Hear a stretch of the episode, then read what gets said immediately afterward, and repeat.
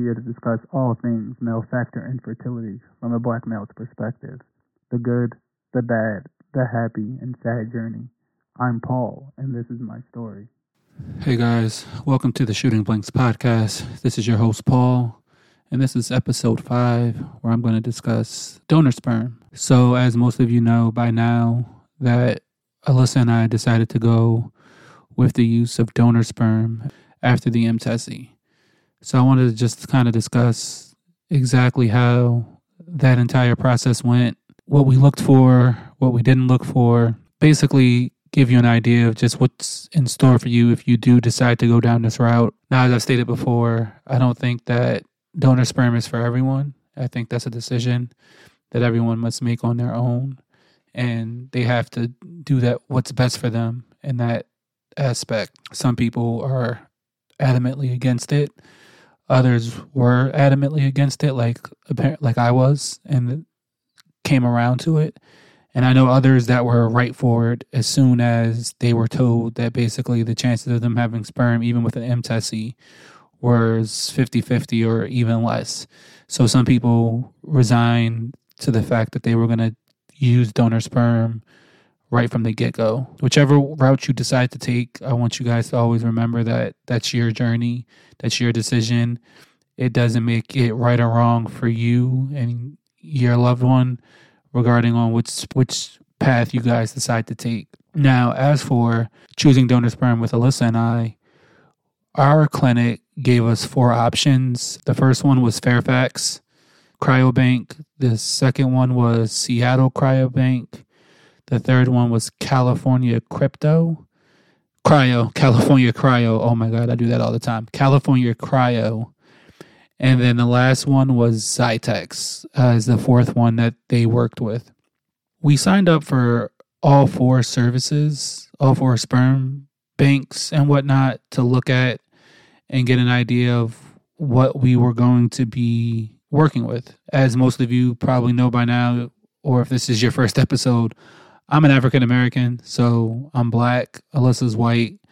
So when we decided to pursue the donor sperm option in order for us to have a child, having a black donor was important for both of us, but especially me. My ethnicity and background and heritage is important to me. Um, I think for everyone it is. So that was just something that was non negotiable for Alyssa and I regarding using sperm donor was that they had to be black. Right from Jump Street, the pickings for black sperm donor are very, very small. They have thousands of sperm donors in general, but I mean, I think each site that we looked at and each cryobank, I don't think we saw more than 10 on any of them. So with four of them, four times 10, 40. So we're at 40 possible donors that's not a lot to take from because some things are kind of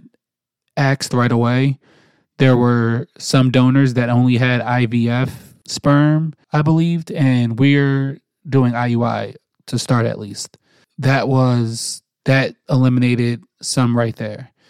Then you get into the case of kind of trying to find someone that's similar to me and a facial profile or even in a body profile because you know it just allows you me and i think to be a little bit more comfortable with the sperm donor and the use of donor sperm. So after that it then came down to um, finding a sperm donor and picking whether we were going to do an anonymous or an open ID sperm donor. So, real quick before I get more into it, I'll explain the two. So, anonymous sperm donor is exactly how it sounds. Basically, the the sperm donor doesn't give permission for their identity to be released to the donor conceived child at the age of 18 or just kind of so it's just anonymous and then an open ID uh, there's different types, but most of them are at, at age 18. At age 18, the child can contact their biological parent and kind of get an idea of their biological makeup and DNA and whatnot. So it was not a hard choice. We originally were going to do Open ID. Unfortunately for us, we just couldn't find anyone that kind of fit our criteria of Open ID. You know, one finding a black sperm donor, then finding a sperm donor with a similar m- makeup and build of me, and then finding a sperm donor that had the available sperm for the procedure that we were doing. Because again, IUI versus IU, IVF are different. And then fourth, anonymous or open. So after getting the other three, you know, a black sperm donor, similar makeup to me, having IUI sperm available, we really didn't have much left to pick from. I think we actually had two or three after that, and that's this is from four sperm different sperm banks actually, where we we got to like our final three. Originally, we actually had chose someone that was going to be an open ID, and I was perfectly fine with it. I sent it to Alyssa to kind of get her thoughts and see how she felt about it, and she gave the okay. And I went back probably one to two hours to go order the sperm, and all of his vials basically went away. So it left us with it left us at a two, which both came to be anonymous donors at that point, and we chose the donor that we chose and uh, went from there. Also, another big part of choosing who we did choose was his availability and the number of vials. So some had slim pickings, or they they kind of took themselves out of the program and were no longer actively donating, or just not, or they had hit their max with how many pregnancies they may have had and the likes. So that's also something that people have to be aware of.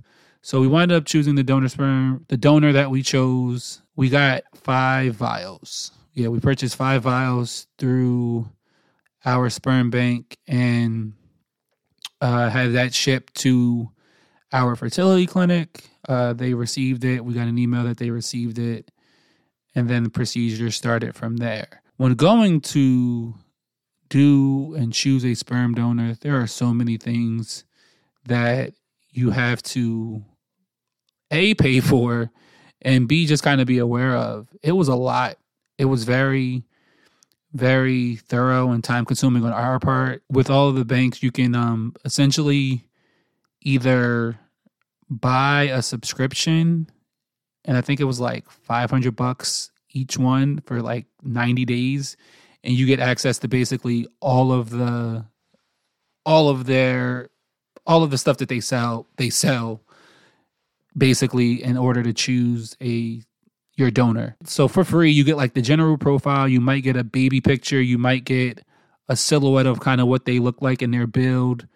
You get a maybe some sentences or a little bit of a background about them.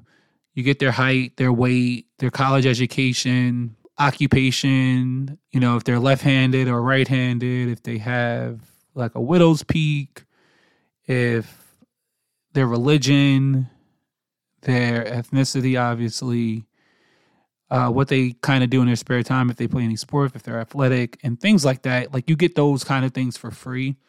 But then other things you got to pay for, um, like the medical history, their parents and families' medical history, voice profile we had to pay for, their genetic testing. If they did genetic testing, we had to pay for their genetic testing.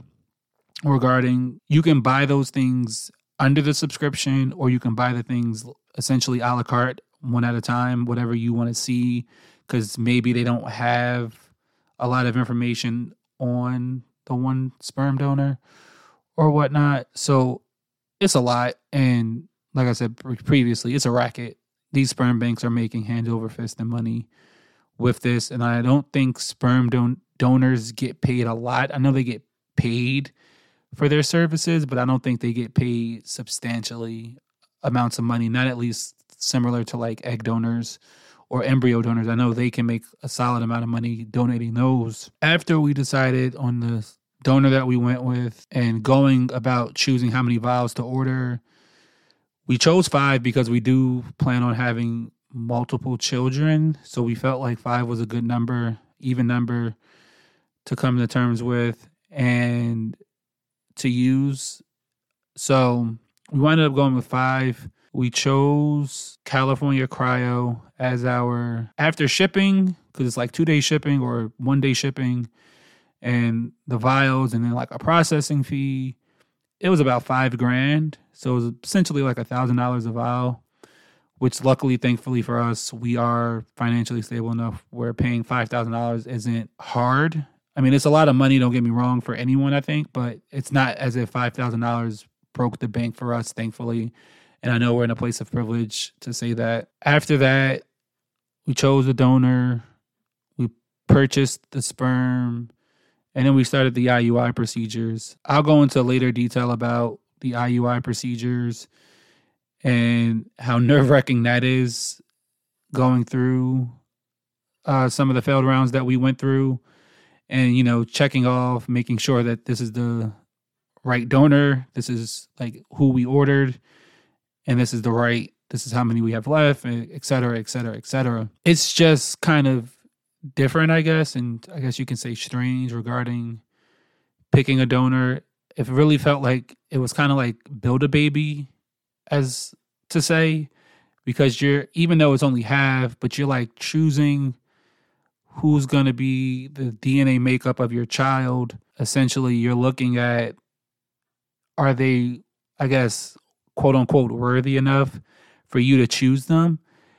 It's very, very just strange. Um, and it's, I don't want to say it comes off judgy, um, even though it does, but it's, it's, it's weird because you're literally kind of going down criteria after criteria about if you want to choose this donor or why you're going to choose this donor over this donor. We went with someone that was taller and necessarily, like I said, a larger body frame. It was just a really different experience that I don't think I would say that I than I was expecting, but it's just something that I guess you don't understand how to act or react or process what you're doing until you're doing it.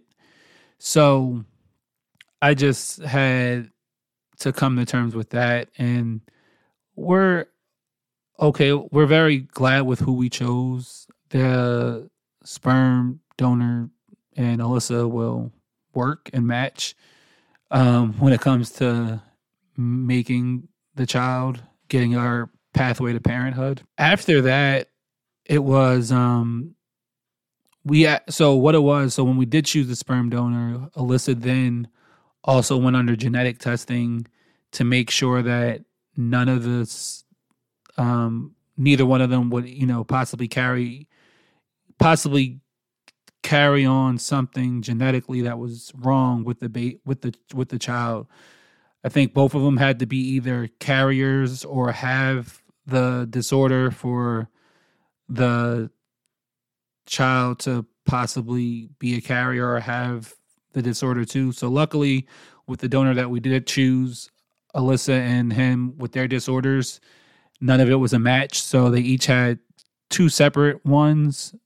I don't remember exactly which ones they were. They weren't where it was a chance of the baby ever essentially either becoming a carrier or the chance of them having the disorder. So that was really good. We do plan on having multiple children. So with that, that's why we also went with five for the sperm donor and hopefully being able to use the same sperm donor ideally for all of the children that we do decide to have just because we want them to be fully connected and understand once we tell them about the sperm donor, and we do plan on telling them rather early.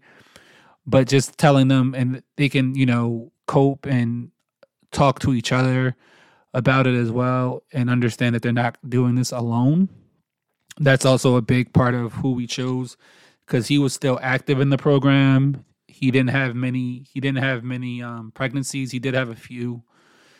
He didn't have many though, so it's not like he's going to necessarily be stopped from being able to to have more children anytime soon. And I don't think there's a limit on how many children from the same family they can have. I know like it's like total I think it was 25 pregnancies is where they stop, but that's like separate couples essentially. So like one couple, if they have three kids, that still only counts as one quote unquote pregnancy for him.